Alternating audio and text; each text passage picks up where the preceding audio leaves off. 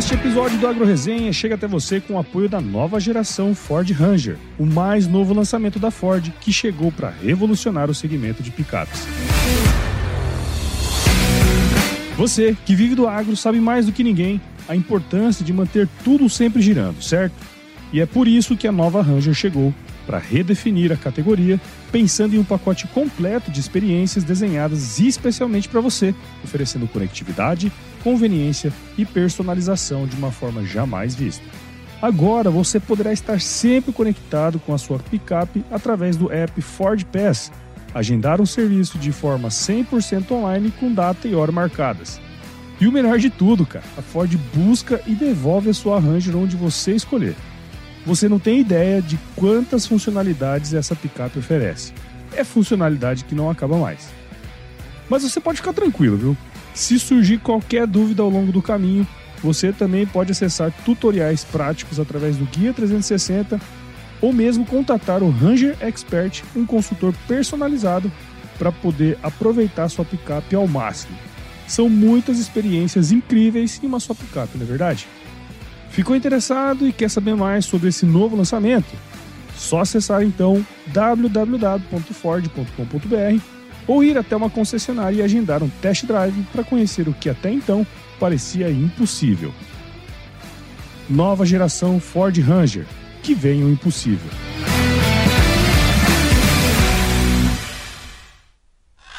cavalo de lida, de, de, trabalho, e o cavalo de esporte lazer reparte aí uma fatia de 35 uh, bilhões uh, de reais. É o tamanho de uma suinicultura, do, do algodão no Brasil, é mais ou menos desse mesmo porte.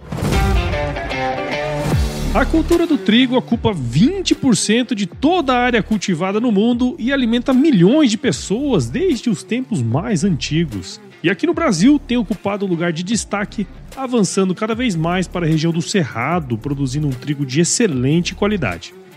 É claro que muita coisa mudou desde os tempos antigos, mas o cuidado com a semente continua essencial.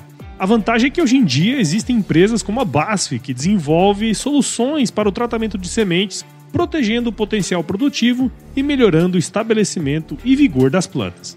E é exatamente o que faz o Cistiva, o novo fungicida desenvolvido pela BASF para o tratamento de sementes. É uma maneira eficiente e economicamente vantajosa de viabilizar a sanidade da cultura do início ao fim.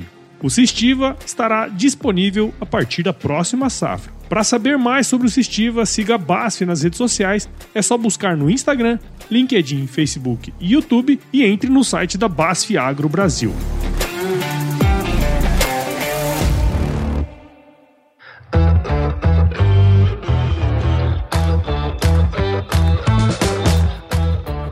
E aí, pessoa, tudo beleza? Estamos começando mais um episódio aqui do Agro Resenha e nessa semana muito especial, tô aqui com o Roberto Arruda, que é professor no Departamento de Economia lá da Exalc e coordena o grupo Economia, que estuda aí o complexo agroindustrial do cavalo. Já faz anos que eu queria trazer esse cara aqui e eu sempre fui, fui postergando, agora deu certo. Só pra você ter uma noção, Roberto é engenheiro agrônomo pela escola, onde também fez seu doutorado em Economia Aplicada. Roberto, muito obrigado por estar aqui com a gente e seja super bem-vindo ao Agro Resenha Podcast. Eu que agradeço, Paulão. Muito bom, uma honra aí poder participar. Sou fã aí do podcast, então é muito prazeroso estar aqui. Legal, cara. Não, e assim, a gente faz horas, né, que faz tempo já que eu faço, pô, professor, você tem que vir aqui e tal, não sei o quê. Mas nós vamos falar bastante sobre essa, essa indústria aí que às vezes a gente até menospreza, né? Nem sabe o tamanho que ela é, né? Não sabe o tamanho e também dá, tem muito preconceito. Exato. Fala que é supérfluo. Mas vamos conversando. É isso aí.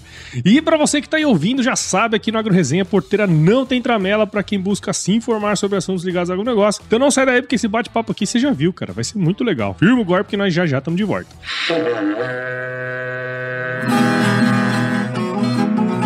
Bom, você já deve ter ouvido a máxima de que é o olho do dono que engorda o boi, certo? Isso é verdade até certo ponto, afinal, só olhar não adianta nada ser uma boa direção. Com base em valores como honestidade, qualidade, inovação nos produtos e excelência no atendimento, a Nutripura, que há quase 20 anos atua no segmento pecuário, te dá essa direção, oferecendo os melhores produtos e serviços aos pecuaristas, garantindo resultados positivos não só no campo, mas principalmente no bolso. E eu digo isso não é da boca para fora não, afinal eu trabalhei lá, cara. Eu vi com meus próprios olhos a competência técnica e o cuidado com o negócio do cliente. Saiba mais sobre a Nutripura em www.nutripura.com.br e fique ligado nos artigos que saem no blog Canivete, que na minha opinião é o melhor conteúdo sobre pecuária de corte que você vai encontrar na internet. Siga também a Nutripura nas redes sociais, é só chegar lá no Instagram, Facebook, Twitter e YouTube e fique atualizado sobre o que há de mais avançado na pecuária. Nutripura, o produto certo na hora certa.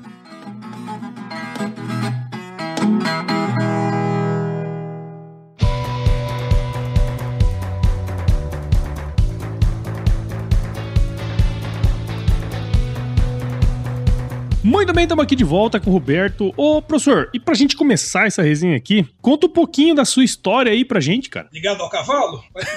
Pode ser a sua história, a sua história. Vamos lá, a gente vai chegar lá. Começar bem cedo, bem, bem, várias décadas atrás. Vou estar pro Jardim da Infância, mas é rapidinho, depois dou um pulo pra agora. Eu estudei na Escola Jockey Clube de São Paulo, ah. do jardim até o fim do, do fundamental. Então, minha convívio vendo cavalo todo dia, indo treinar essas coisas, acho que é aí que surgiu paixão aí pelo, pelo cavalo, que ficou um pouquinho guardando aí o momento certo de aflorar para profissionalmente. Uh, vim fazer agronomia pensando na área de zootecnia. Na época que eu fiz o vestibular, a zootecnia era um curso novo ainda, tinha algumas incertezas. Uhum. Fiz agronomia pensando na parte de zootecnia. Uh, aí a vida foi me levando para economia, fui trabalhar em banco, essas coisas todas. E quando eu voltei ah, para fazer doutorado, depois o concurso aqui na Exalc, coincidiu com a época que a CNA estava querendo estudar a cadeia do cavalo. Né? Conheci conhecia muito bem o que era soja, boi gordo, tudo, e ninguém sabia o que era o cavalo. E como eu estava chegando aqui e todo mundo já tinha suas áreas aí, você não quer pegar? Eu falei, pra já, né? Na hora. E desde então eu tô envolvido aí com essa parte do lado econômico social do cavalo, mas oh, foi uma coincidência de estar na hora certa, no momento certo, para poder abraçar essa causa aí. É, cara, e, e é interessante, eu não sabia dessa história sua, que você estudou no Jockey Club lá, né, cara? Que eu imagino que isso aí deve ter sido mais mais ou menos um ciclo se fechando, né? Ou abrindo, né? Sei lá. Nessa altura é fechando já.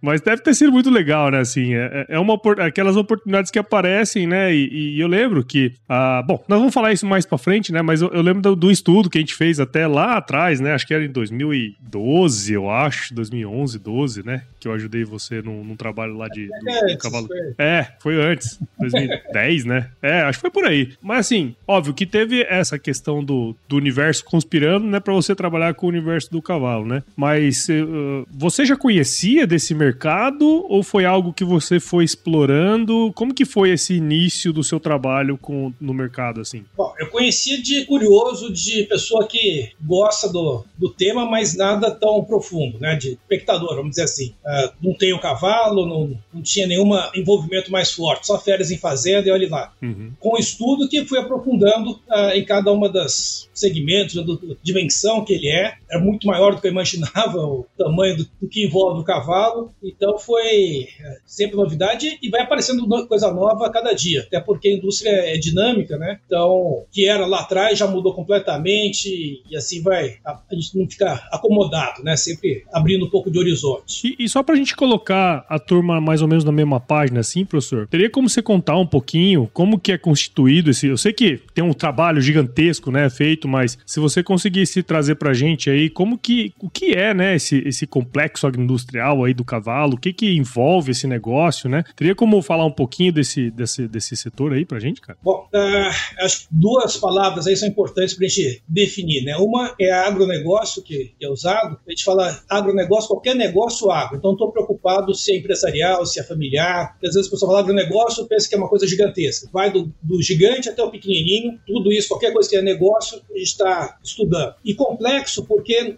é, é um conjunto de cadeias. Você pegar, por exemplo, lá, a cadeia da carne, você tem lá pasto, você tem o boi dentro da fazenda, frigorífico, tal, supermercado, é uma linha reta. E o cavalo não, é um emaranhado de coisas que vão acontecendo, por isso que a gente chama de complexo, são várias cadeias que se misturam. Né? Um cavalo pode ser de um segmento, depois vai para outro, é, é, bem um ping-pong ali que você se perde um pouco. Aí a gente, para poder estudar isso, poder olhar, né, a gente tem que, de alguma forma, fatiar, né, que nem na medicina separa cardiologista de várias outras áreas, mas é um, um corpo só, né? O cavalo também é complexo, a gente separa no primeira segregação é o cavalo de trabalho e o cavalo de esporte e lazer. É a primeira grande divisão que a gente faz. Depois, dentro de trabalho, que é lida de gado, que é o mais a maior parte da população aí dos cavalos. Depois a gente olha também o, trabalho em outras atividades uh, e na parte de esporte e lazer tem o esporte profissional e as diversas modalidades, diversas raças, cada uma com seu perfil. Uh, e dentro do esporte e lazer também começando uma área que é meio uh, de, de, animal de companhia. Não, não, vou falar que é pet, embora uhum. em alguns casos mini pônei se enquadra como pet, mas é um cavalo mais voltado para uma área de convivência com a pessoa. Uhum. Tem diversos nichos de mercado aí. Legal. É, e, e, eu lembro que quando a gente fez aquele projeto, né, foi um projeto até para a Associação Brasileira de Cavalo de Criadores de Cavalo Crioulo, né, que a gente fez uh, alguns painéis de curso de criação no Brasil inteiro. E eu lembro que, assim, para mim foi um, uma imersão no universo totalmente desconhecido, né, cara? É, de, de, de comprar shampoo para cavalo, né, umas coisas. Depois a gente sabe que tem uma linha aí dessa parte, né, para cavalos e tudo mais. Mas o que chama atenção é esse negócio, vamos dizer assim, a quantidade de grana envolvida nisso aí, né? Porque assim, a gente imagina que pela quantidade de animais, o maior mercado vai ser necessariamente esse, os animais de trabalho, mas não necessariamente é, né? Porque tem uma agregação de valor nessa parte dos cavalos de corrida, de esportes e tudo mais. Como é que é essa distribuição do valor aí dentro do complexo, né? Vamos lá que uh, os números não são muito precisos. Já já eu conto por que, não é preciso, o que, que esforço a gente está fazendo. Mas, vamos dizer, é mais ou menos meio a meio, tá? O cavalo de lida, de, de trabalho e o cavalo de esporte e lazer reparte aí uma fatia de 35 bilhões de reais. É o tamanho de uma sunicultura, do, do algodão no Brasil, é mais ou menos desse, desse mesmo porte, tá? Então, é bastante coisa, empregando direto e indiretamente 3 milhões de pessoas. Então, é algo importante, tá? Do ponto de vista econômico, social, e essas duas áreas que nem você falou uh, são importantes. A gente fala, ah, mas o cavalo de lazer, de esporte, é só uma puro sangue inglês, poucas pessoas. Não, ele envolve aí muita gente. Eu faço até um paralelo com a indústria automobilística, né? Você não pode falar que a indústria automobilística é só a Ferrari. Tem a Ferrari também, mas o grosso que movimenta, que emprega é o meu carro, o carro das pessoas ali que estão no, no meio. E lógico que também você tem os carros velhos que não deveriam estar na rua, você tem cavalos abandonados, tem animais abandonados, que é um problema que a gente precisa uh, focar, né? Uma das linhas de trabalho nossa de uh, minimizar o abandono. Então você tem essa mistura toda. E a parte, vamos dizer, de esporte lazer é algo que tem crescido bastante e depois da pandemia mais ainda, que as pessoas tiveram um contato muito grande com a parte fora da cidade, né, com o campo e começaram a ver o cavalo e começaram a dar mais cuidado para ele. Né? Mesmo quem já tinha virou um outro olhar ali, está mais cuidadoso e aí movimenta bastante o mercado. Eu lembro que teve um estudo que foi feito, acho que foi o estudo do complexo do agronegócio do cavalo, né? Foi feito em 2006 e depois esse estudo ele foi refeito, né? Em 2016 ou 19, não lembro agora, foi 16, né? Que Isso. ele foi refeito, né? O estudo que foi refeito pré-pandemia ainda, né? Só que nesses 10 anos teve uma mudança grande, né? Nesse perfil aí do, do complexo, né? Gigantesca. A gente está tentando já há um tempo. É, antes da pandemia, a gente estava iniciando um trabalho de fazer uma terceira etapa aí desse, dessa revisão, né? A pandemia suspendeu, que a gente não podia mais ir para campo, tudo. E no retorno, a gente se deparou com uma questão que a gente quer resolver antes de uh, avançar nesse estudo. Essa questão, deixa eu tentar falar rapidamente o que, que ela é, que tem a ver com a pergunta anterior que eu falei, depois eu comento sobre isso. Quase tudo que a gente estima, a gente tem uma amostra, depois extrapola para a população. Né? Você não consegue, uh, não tem dinheiro para fazer um ir de propriedade em propriedade, analisar. Para isso, eu preciso conhecer o tamanho da população. Né? Se eu quero saber uh, em Cuiabá uh, o hábito de consumo das pessoas, se a população de Cuiabá, faço uma amostra e extrapolo para saber isso. E o cavalo, a gente não sabe quantos cavalos tem. E isso é um problema mundial e no Brasil mais sério ainda. E por que, que a gente não sabe? Que os levantamentos oficiais que tem, por exemplo, o censo agropecuário, pesquisa pecuária municipal que o IBGE faz, são para animais propriedades de produção. Então, o boi é medido com uma exatidão muito grande, que ninguém tem um, ninguém tem um boizinho na esquina, no, no quintal, coisa parecida. E o cavalo, você tem muita gente que tem um cavalo só, que está dentro da cidade, que está fora da. Então você tem muita coisa que não aparece no censo, ele subestima esse número. Então, os 35 bilhões que eu falei é por baixo, deve ser muito maior do que isso. Então, o que a gente está fazendo? A gente está tentando uh, fazer um trabalho grande de mensurar, de fazer uma estimativa melhor do que, que é a população de. E aí entra cavalo, uh, equinos e ninimuar, né, os jumentos também estão mulas nessa, nesse pacote, para ver realmente quanto que tem, para não extrapolar em cima de uma base que não é verdadeira, que não está refletindo a realidade. Então é esse, essa fase que a gente está da revisão. Estamos preparando o terreno para poder fazer uma, um trabalho melhor do que já foi feito no passado. Eu posso falar que melhor porque fui eu mesmo que fiz, então não estou desmerecendo o trabalho de outros, né? Mas acho que vai sair mais, mais preciso. Pois é, professor. Então, assim, esse negócio é muito interessante, cara, porque a hora que a gente para para analisar, não, não, não parece, né, que esse é uma indústria que, que é do tamanho de uma indústria de suinocultura, né, que bom, nem precisa falar, né, o tanto que é grande, uma, indústria de, de, do algodão e tudo mais, né. E quantas pessoas, assim, que estão envolvidas nesse negócio, assim, por alto, cara? Uh, a gente estima que tem uma, uns 3 milhões de pessoas envolvidas, 600 mil diretamente. Uhum. Uh, é importante, quer dizer, falar que não é, em geral, a maior parte disso não é exclusivamente do cavalo. Então uhum. você tem uma, um veterinário que cuida de boi, isso aqui é cavalo. Você tem uh, uma fazenda, em geral você tem mais de um tipo de criação, né? Então a gente, esses 600 mil, é, em, em termos de horas homem, vamos dizer assim, né? Gente fez uma estimativa alocando quanto que tem, mas uh, pode ser é um número bem maior que 600 mil, só que como é parcial o tempo de cada um, a gente chega nos 600 mil, que já por si só já era um número meio grande. Sim. Mas você tem que pensar que tem cavalo no Brasil todo, né? Então uh, é, é, era um número para ser realmente grande. Uhum. Eu, eu, sei que aqui em Mato Grosso, por exemplo, a gente tem muitas, muitas provas que não são dessa tipo turf nem nada disso, né? E o negócio que cresceu bastante, pelo menos eu pelo menos tomei conhecimento maior nesses últimos anos, foram essas vaquejadas, né? Que eu acho que lá no Nordeste isso era um negócio muito, muito comum. Até veio aqui um, um cara que eu entrevistei aqui que competia em vaquejada e tudo mais, né? Porque assim, a gente tá falando do complexo, né, do, do cavalo e tal, mas tem uma outra indústria por trás desse negócio que é do entretenimento também, né? Que eu não sei o quanto isso tá dentro do estudo, mas, pô, isso aí deve movimentar um dinheiro danado também, né? Movimenta.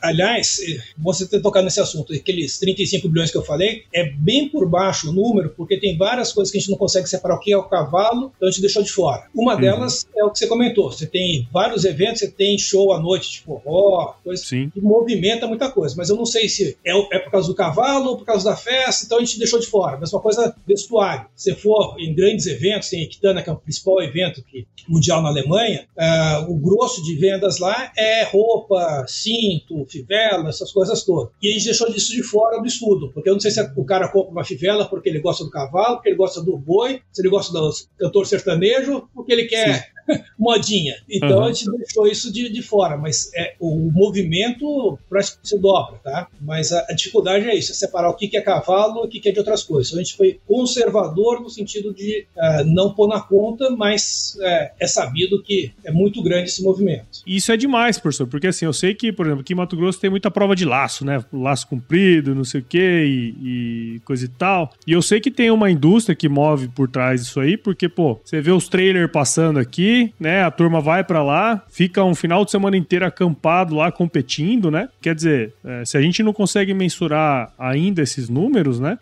Esse é um mercado ainda gigantesco, né? Você vê os trailers, o pessoal, você vê que isso movimenta cidades. Esse pessoal vai, vai no supermercado, vai tomar cerveja, vai, vai comer, uh, alguns se hospedam, né? tem que acampam, mas vários hospedam. Então isso também gera uma movimentação importante para os municípios que estão dentro dessa, dizer, desse circuito aí de vaquejada ou qualquer outra modalidade, laço comprido. Então, tem essa movimentação também uh, do turismo, do, das atividades que estão ligadas a grande número de pessoas, com um destaque que a maior parte dos eventos de cavalo são familiares ou seja, vai criança, vai a família toda, então isso movimenta mais ainda porque você tem todo, vamos dizer, um complemento a isso, né? Então ele é realmente multiplica bastante o impacto que existe para a renda do país, o emprego. Se é um evento que tem um monte de criança, vai ter uh, playground, vai ter brinquedos, já puxou uma algo que você imagina, ah, isso não tem nada a ver com o cavalo, mas sim, vive por conta do cavalo. Você vai ampliando esse universo aí, uh, é muito grande o que ele movimenta no Brasil. Sim, sim, sim.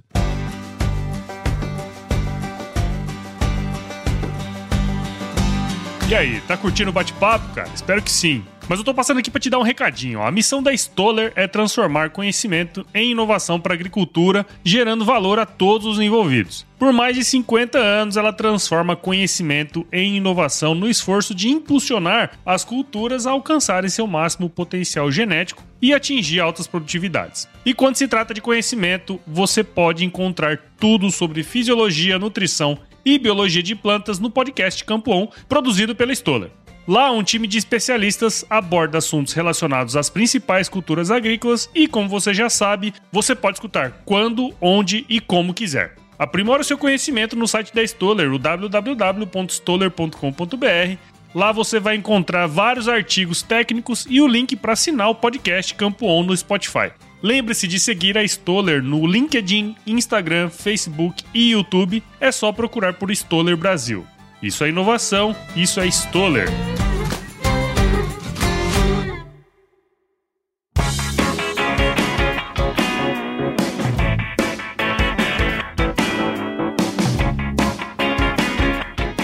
Professor, a gente é formado aí na escola, né? Vamos dizer assim, grande parte do tempo a gente não costuma pensar nesse, nesse mercado, né? Quer dizer, a gente tá ali na escola, né, divide-se aí basicamente duas grandes áreas, né? Quem vai para agricultura, quem vai para pecuária, é, alguns enveredam aí pro lado da economia, entre outros mercados, né? Mas no que diz respeito a esse mercado, que é tão grande, a gente sabe que tem uma, uma pluralidade, né, no Brasil inteiro. A gente sabe que tem as provas do freio de ouro lá no Rio Grande do Sul, as vaquejadas lá no Nordeste, a cavalhada, né, que tem aqui em Mato Grosso também, as provas de laço, uma série de coisas, né? Quais são as oportunidades, é. assim, que você enxerga pro profissional que queira trabalhar numa área como essa, assim? Quais são as principais oportunidades que você enxergou é, olhando esses estudos e falou assim, pô, isso aqui é uma área interessante? Bom, uh, tem oportunidade para tudo quanto é lugar, né? Uh, algumas coisas, você falou de, aqui da faculdade, que o pessoal divide, tem algumas áreas que estão, vamos dizer, negligenciadas, uh, talvez até um pouco de preconceito, há muito tempo. Vou dizer uma delas. A tração animal é muito importante no Brasil ainda e vai ser por muito tempo, porque você tem áreas pequenas, você tem declividade, você tem culturas que nem o cacau, que nesses, você não tem como mecanizar, sisal, então você tem um uso grande de animais. E você estudou, sei lá,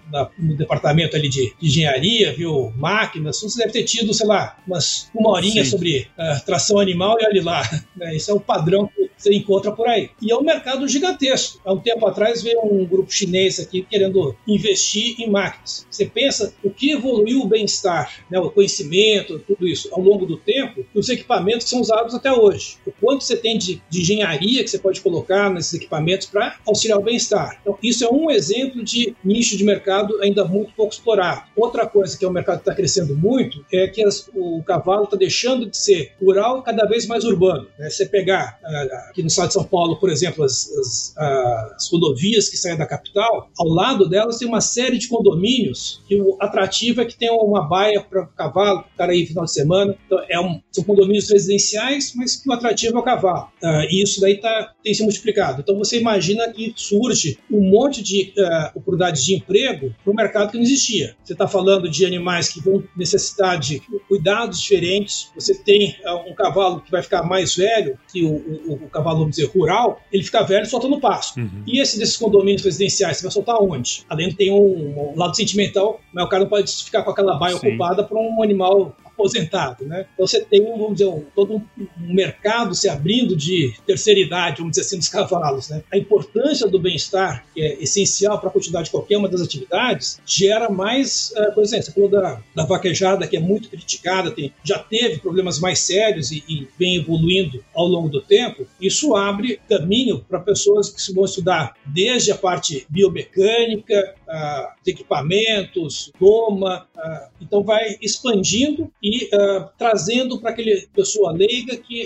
uh, quer estar tá mais próximo do animal. E até falei que vai abrindo o mercado, que a gente estou falando que aproxima muito do pet, né, de, de companhia. Você tem a importância dele Sim. em atividades terapêuticas, né, como a ecoterapia. Ganhou reconhecimento. Você pensar, 15 anos atrás, a discussão que existia era uma briga para que os planos de saúde aceitassem a ecoterapia, coisa que hoje é pacífica. Então, a pessoa já compreendeu a importância disso uh, e vai avançando. Quer dizer, se o cavalo é bom para o praticante que tem algum tipo de uh, necessidade a mais, para a pessoa que não tem, vai ter os mesmos benefícios de postura, de autoestima. Então você vai puxando para essa área. Um exemplo que eu gosto muito é uma escola de pismo que tem em Volta Redonda, uma escola municipal, e tem uh, junto essa parte de escola de pismo. Você tirou pessoas que estavam numa linha complicada em termos sociais e você trouxe uh, uma série de valores, de uh, profissionalização que a pessoa também aprende atividade e tornaram-se várias crianças ali dessa escola foram campeões, tudo. Então é algo que tem um impacto social muito grande. Então são áreas que para quem está com cavalo vai abrindo também oportunidade. Né? Como que eu vou trabalhar com esse animal? Não é só o animal que está no, uh, no campo ajudando a lida do gado, nem aquele que é de elite. Você tem um, universo muito grande de oportunidades uh, que faz que o mercado seja algo bastante atrativo. Sim. E, e, é engraçado o senhor falar dessa questão da atração animal, né? Assim, nos dias de hoje, na, na, na escola aí, pô, eu, me, eu, eu acho que eu fiz me, máquinas em, sei lá, em 2006, talvez, 7, né? E na época já não se falava, assim, falava lá aqueles conceitos, né? História e tal, que é aquelas meia horinha ali da primeira aula, né? De, do negócio. Mas é, até recentemente eu fui no, num evento que tava o pessoal da Jacto, sabe? É, o pessoal da parte de tecnologia da Jacto. E eles estavam falando que o mercado de, de bombas costais ainda é um negócio muito grande. A gente pensa em pulverização, a gente pensa nos grandes pulverizadores, né? Das áreas grandes Sim. e tal. Mas tem um mercado gigantesco, que, que assim, a gente fala de, de Brasil, vou pegar Mato Grosso aqui, né? A média das propriedades agrícolas aqui é 2 mil hectares. Mas a gente vai pro Sudeste Asiático, vai pra China, né? O cara tem um, dois hectares, que ainda é feito, ou muitas vezes, na tração animal, e muitas das vezes ainda é a bomba costal. Então, assim, eles estavam falando lá sobre como eles estão colocando tecnologia nas bombas costais para você aplicar de uma maneira mais eficiente também o herbicida, o fungicida ou o pesticida que for, né? E eu não tinha nem parado para pensar que isso poderia ser uma questão também da tração animal, né? A gente tem um monte de propriedades rurais pequenas, não, não só no Brasil, mas no mundo inteiro, que de repente uma solução mais, mais tecnológica, vamos dizer assim, com uma ergonomia melhor, poderia melhorar bastante o trabalho desses caras, né? Sim, uh, não, às vezes o cara tem um tratorzinho, sei lá, tem piscicultura e precisa levar uma carga para lá, põe um trator que não se paga com a atividade. Sim. Então acaba usando a tração animal. E aí você precisa ter os devidos cuidados com esses animais que as pessoas muitas vezes não têm. Ele tem, cuida bastante da máquina, mas esquece do, do animal para uh, ah, o mesmo cuidado, nem que seja por interesse de bem-estar, mas até do ponto de vista econômico, né? De aumentar a vida útil. E só pegando o gancho, uh, na Europa, principalmente França, outros lugares, está voltando com muita força a tração animal, por questões uhum. não mais de custo, nada disso, mas uh, sócio, parte ambiental. Uhum. É, o impacto que você tem para a natureza usando o, o, animal, em vez de ser poluir, efeito estufa, tudo isso, ao contrário, você está uh, fertilizando o solo, do, a, a, maneira com que ele interage, né? a máquina fazendo compactação, já o animal age no sentido inverso. Então você tem, uh, vamos dizer, um renascimento da tração animal, lógico que com toda uma tecnologia, nem você falou do grazador costal, né? Você não vai usar a mesma tecnologia que você tinha, você vai sempre estar tá melhorando e, e estão, eles estão investindo bastante nisso, mas com uma pegada uh, ambiental. Esses europeus são tudo doidos, hein, professor? Voltar com tração animal por opção. Você falar com meus velhos aqui que, que trabalharam com tração, os velhos que trabalharam com tração animal, aí o cara não quer ver nem pintado de ouro, cara. Mas você pensa na realidade deles, você pega, pensa na França, propriedades pequenas, Sim. turismo, você atrai turista é, também. Verdade. Sim, sem dúvida. Né? Você fica, uh, aqui no Brasil mesmo, hotel fazenda, que tem cavalo é uma coisa, sem cavalo é outra. Sim. Lá as propriedades, o pessoal explora bastante esse lado de turismo. Né? O cara tem uma, produz vinho e sempre tem alguma tipo de visitação, essas coisas que a gente é muito mais fechado. Né? As pessoas não gostam uhum. muito de mostrar, mas lá na, na Europa mostra bastante propriedade e o cavalo acaba sendo um atrativo a mais. Sim, sim. É, aqui eu sei que quem tem criança sabe que existe muitas mini fazendas aí, né? Cheio de pônei, né? Que você leva as crianças no final de semana pra, pra andar de pônei, né, cara? Então tem muita oportunidade nesse negócio.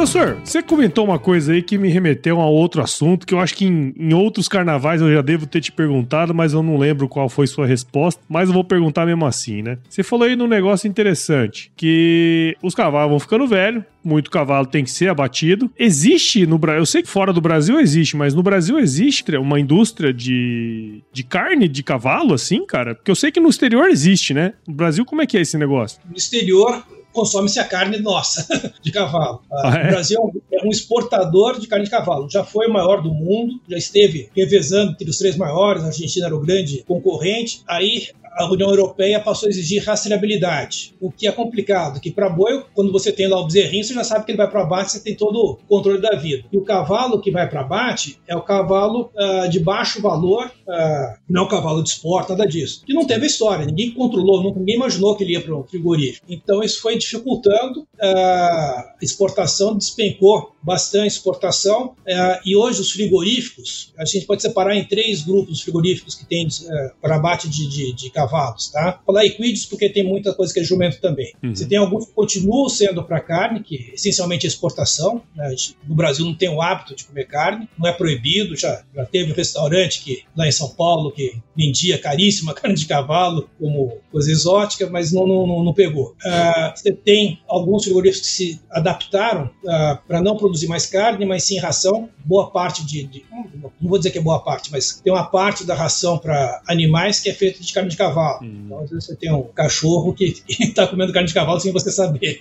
uh, e tem um ponto extremamente complicado que é o ejal. O ejal é uma, um colágeno que encontra na pele do jumento que tem um valor uh, altíssimo na China. E isso está levando a uma super exploração de jumentos. Em alguns países já caminhou para extinção e tem uma briga muito grande, especificamente com o jumento nordestino. O volume de abate é algo extrativista, que no caso específico do que acontece lá na Bahia, tem uma série de irregularidades com relação ao bem-estar, então há uma briga muito grande de quem se preocupa com, com o bem-estar. Uma coisa é você ter um abate humanitário, outra coisa é um transportar de maneira inadequada, tem problema sanitário. Então, isso é um problema sério, inclusive por questão de roubo, né? Que uhum. o pessoal rouba animais, não é o que está abandonado, que, ah, isso aí é bom que tira o, o que causava acidente na rodovia. Não, tira esse, mas tira também outros que não eram para ser retirados. Então, é, isso é um ponto, vamos dizer, uh, calcanhar ali sério desse segmento aí de abate de animais. Então tem discussões aí bastante grandes desse, desse lado. Cara, que interessante, né? Assim, uh, a, gente,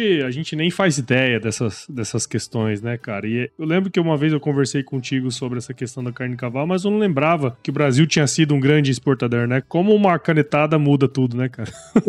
é impressionante, né? Assim, como. Proteção como... de mercado, porque acaba é. fazendo uma ponte ali para. Né, o que o Brasil exportava muito para Bélgica, para começa a exportar para a Ásia. E aí depois acaba voltando. Sim. Mas interessante esse negócio aí do, é do, do jumento, né? Como é que é o nome do negócio que você comentou? Ejal. Ejal.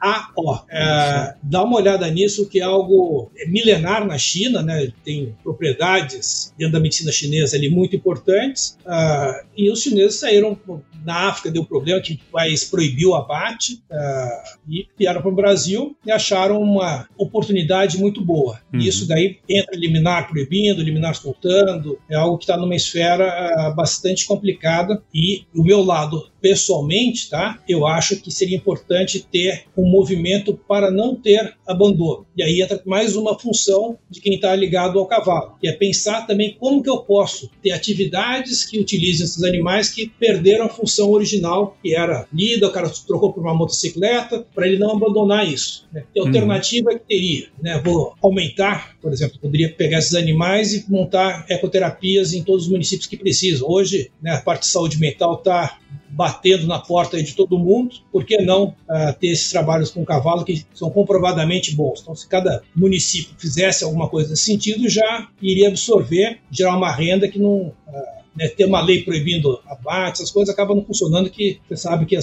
pessoal faz outros caminhos aí ilegais e consegue. Mas é, é uma área de estudo importante uh, que precisa ser melhor desenvolvida. Me parece que é uma, é uma cadeia assim que ainda não tem um fechamento 100%, né, professor? Que é diferente de uma, de uma bovinocultura, né? Que igual você comentou, você tem ali o nascimento do bezerro, esse bezerro vira um, um garrote, que vira um boi magro, que vira um boi gordo, que vai pro, pro frigorífico e é abatido, né? Dentro do, do, da equinocultura, né? Os equídeos em geral, né? Existe ali várias facetas desse negócio, né? Que é Sim. o animal de trabalho, que é o animal de lazer, que agora também o animal, o pet, o que trabalha na ecoterapia, que é mais por lado das, das terapias. Quer dizer, não tem um fechamento, né? Então, assim, eu, eu não imaginava que existia essa questão do abandono do cavalo, porque normalmente esse cavalo fica ali até morrer na fazenda, né? Pô, não daria para juntar tudo isso aí e fazer uma indústria aí de carne e vender esse negócio, né, cara? Porque, assim, parece que é um negócio assim, que não tem um fechamento, né? É por isso que chama complexo, né? Porque o negócio realmente é complexo.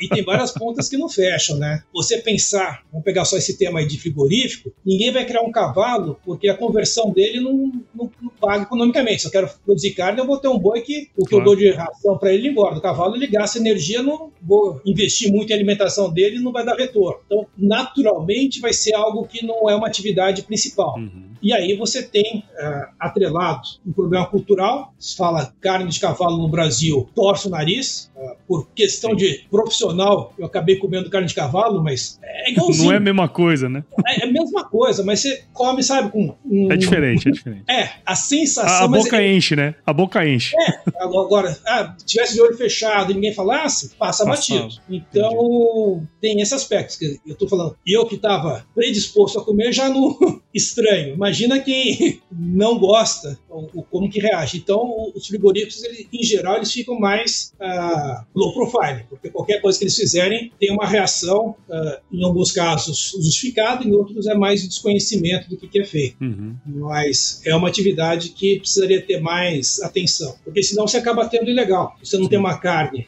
passando pelo CIF, tudo isso, você vai ter o cara que vai matar com condições terríveis, e como eu falei, a carne é muito parecida e vende no nosso como se fosse carne bovina só que não fiscalizada, uh, com vários problemas. Né? Então você não pode tampar o sol com a peneira, falar, não, vou fechar os frigoríficos e vai acabar isso. Não acaba. Não, você não, tem que fazer o, o que está de forma correta funcionar bem. Como diz o outro, né? Quanto mais proibido, melhor, né, professor? Aí ó, a adrenalina é maior, né?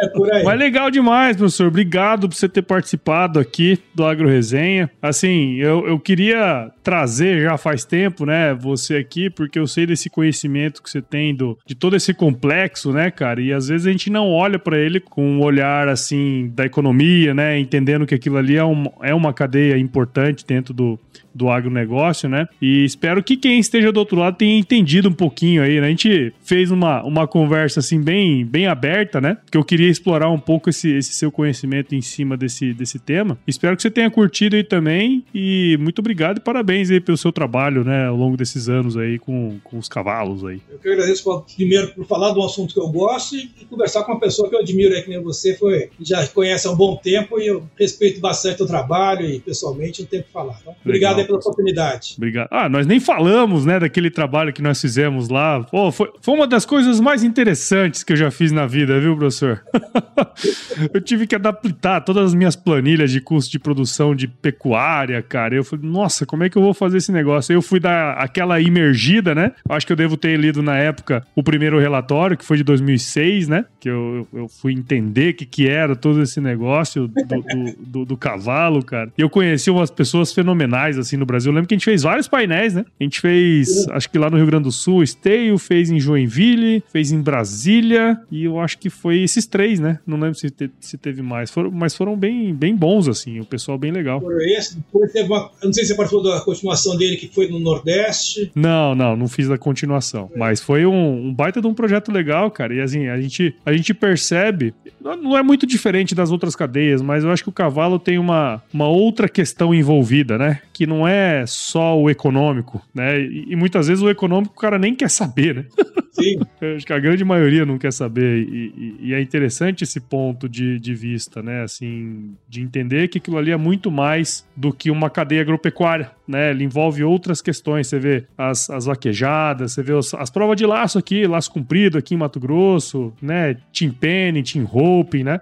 Que o pessoal vai, vai a família inteira, vai os trailers, vai o pai, a mãe, dois, três filhos e, e, passa aquele final de semana. É muito mais do que o cavalo em si, né? É muito mais do que uma cadeia em si, né? Exatamente. É algo que. Uh, e o benefício todo que ele gera, né? É. é. muito além de você simplesmente explorar uma, uma atividade. Como animal de companhia, de. Uh, a gente tem até um, só um parênteses, aqui na Exalc, uh, a professora Roberta fez um, um grupo, um trabalho que era o cavalo espelho da alma. O cavalo ele reconhece as reações. Então era, eu peguei na época eu estava na prefeitura do campus, os servidores da prefeitura que desejavam passavam uma hora né, com, com, os cavalos e isso dá um autoconhecimento, tem todo um lado humano. Outros animais você acaba não, não tendo essa oportunidade. Né? Então Sim. as coisas que existem com o cavalo são gigantescas. É um universo muito grande. Legal. Eu lembro, professor, eu, eu sempre conto isso para todo mundo. Eu não sei se eu tô lembrando da proporção certa, mas eu acho que é certo. Eu fiz a, a matéria, a disciplina do professor Haddad, né? Professor Cláudio, de equinocultura, né? Um dado que eu guardei daquela disciplina, acho que foi talvez o único dado que eu gravei daquela disciplina é que, sabe aqueles cavalos montados lá, né, do, da polícia militar e tal? Eu, eu lembro que na época eu falei assim, que um cavalo daquele montado tem a capacidade de conter até mil pessoas. E, e isso é um negócio que eu espalho para todo mundo, porque assim, se você vai num evento de 10 mil pessoas, você não vê mais do que 10 cavalos. E é verdade, você pode olhar, tem cinco cavalos aqui, cinco do outro lado lá, ele é o suficiente para conter, um cavalo montado é suficiente para conter mil pessoas. Você vê o tanto que as pessoas têm admiração pelo cavalo, né? Pegando aí o gancho da, da, da polícia com o cavalo, uma coisa que os militares falaram, e eu na época não, não, tinha noção disso, é que se o policial vai de moto, o pessoal foge. Tá todo mundo com medo da polícia. Quando o policial vai montado, as pessoas se aproximam. Então uhum. há uma contribuição da comunidade muito mais forte do que uh, quando ele vai de carro, de moto, que afugenta, fica todo mundo com medo. Né? A polícia ali corre, corre para cá, mesmo que seja inocente, o cara fica com medo, intimidado. Uhum. O cavalo não, ele vai, pessoas uh, se aproximam né, e tornam algo uh, bastante enriquecedor para o policial. Você tem uma série de coisas aí que normalmente é. passa desapercebido, mas são importantes. É, eu, eu sei, assim, eu percebo que o cavalo chega, ele, ele cria, assim, eu não digo que aproxima, mas ele, ele, não espanta, mas cria aquela, aquela zona de, de... Quando a gente fala dos animais, é a zona de fuga, né? Mas quando é dos animais para com a gente, é aquela zona, assim, que, tipo, eu não chego tão perto, né? Mas também não fico tão longe porque eu quero estar tá perto também, né? tipo assim, uma coisa assim, né, cara? É impressionante isso aí. Porque o pessoal é. vai passando, vai meio que abrindo, né? Você percebe isso. A população, a, a, a multidão, ela vai se abrindo, né? Pelo respeito pelos animais, né? Então, pelo respeito e não pelo medo. Isso que é a diferença. Isso, é diferente, totalmente diferente. Exato. Muito bom. E, professor, para quem tá ouvindo a gente aqui até agora, cara, quiser acompanhar seu trabalho, como é que a gente faz? Como que faz? Entre em contato com a gente, tem o, o Economia, que é a mistura de Equino com Economia, tem no Instagram, tem os contatos todos lá. Uh, tenho pessoalmente meu contato, né, raslima.usp.br, uh, ah, ou entre em contato com a Exalc que me acham aqui facilmente. Muito bom. E é isso aí, cara. Vai estar tá tudo disponível aqui na descrição desse episódio. Agora vamos aqui pro nosso glorioso quiz, professor. É umas perguntinhas aqui, não tem perguntinhas capciosas, não, viu? vamos lá, hein? Ó, é muito simples, vou te fazer umas perguntas e responde a primeira coisa que vier à sua cabeça, tá certo? Eu sou veterano seu, hein?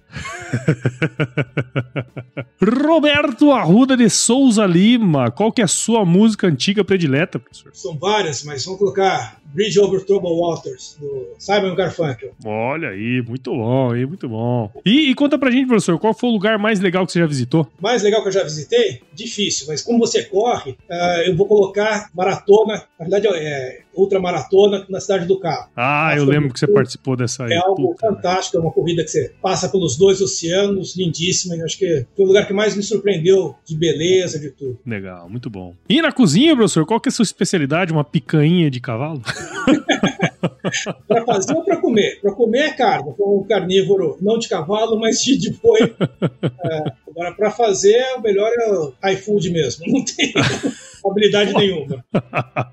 e professor, indica um livro aí pra gente que de alguma maneira contribuiu aí pro seu crescimento pessoal, profissional, cara. Você pegou desprevenido, mas uh, um livro que eu gostei bastante é Quando Nietzsche uh, Chorou. Olha, muito bom, então, legal. Um livro que mexe com a gente. É. Show de bola. Para quem gosta de cavalo, tem o, o Centauro, do Bjark Rink, já falecido, que, que é um livro fantástico aí para quem gostar legal. do assunto. Ah, eu vou indicar um também sobre cavalos, viu, professor? Agora que você falou, tá até aqui na minha frente, ó. Quem nunca leu O Homem que Ouve Cavalos, de Monty Roberts, já leu esse livro, professor? Tá aqui atrás. Esse livro é fenomenal, cara. Esse foi um dos livros que mais impactou a minha vida, cara. Você acredita? Esse aqui, né? É, esse livro é animal, cara. Eu li esse livro umas três vezes, cara. Aí tá bem aqui, ó. Ele fica bem aqui, cara. Olha lá, ó. Tá aqui, ó. É. Esse livro foi muito impactante, sabe? Não, não pelo aspecto, assim, a história do Monty Roberts, obviamente, né? Mas o aspecto de você conseguir entender uma linguagem além da nossa linguagem mesmo, né? É um negócio bizarro, né, cara?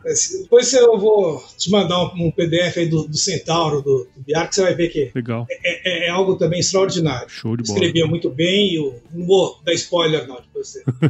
e professor, se você se encontrasse com o seu eu de 17 anos hoje, qual seria o melhor conselho que você se daria, cara? Puxa vida, aproveitar ao máximo quando você tem 17, 18 anos, viu? a vida vai abrindo oportunidades que você nem imagina. Às vezes a gente planeja muita coisa e não, não aproveita, né? É. Lógico, você tem que estar preparado para não perder as oportunidades, né? Para não estar preparado, mas saber uh, viver, comemorar cada conquista, cada etapa uh, no presente, né? Não, não, ficar angustiado com o que vai acontecer no futuro, que até o cavalo aparece de novo na vida da gente. Então... é isso aí, cara, muito bom. E para você que ouviu esse episódio até agora, tenho certeza que você viu valor nessa conversa que eu tive com o professor Roberto aqui. Então considere compartilhar esse episódio com alguém aí que vai gostar desse conteúdo. O podcast ele cresce na medida em que você participa junto com a gente desse processo aqui, tá certo? Então assine o AgroResenha em qualquer agregador de podcasts, em especial lá no nosso querido AgiContent, que é como se fosse um Spotify do agro aí, e um dos projetos aqui do AgroResenha. É só baixar aí nas lojas da Apple e do Google. Siga as nossas redes sociais, o Instagram, Facebook, LinkedIn e Twitter. Entre no nosso grupo do WhatsApp, nosso canal do Telegram. O link está lá no nosso site, o www.agroresenha.com.br. E escreva para contato@agroresenha.com.br para você mandar um oi pra gente ou mandar aí uma sugestão de entrevistado. A gente adora receber sugestões também. E nós fazemos parte da rede Agrocast, a mais bonita e fofa rede de podcasts do agro do Brasil. Então, se você quiser ouvir outros podcasts do agro, só colar em redeagrocast.com.br, tá certo? Professor, muito obrigado de novo. Tenho certeza que a turma curtiu demais. E eu sempre finalizo aqui minhas conversas com uma frase de muita sabedoria, professor. Que é o seguinte, cara: se chover, não precisa molhar a horta, não, tá bom? É certíssimo. Muito bom, cara.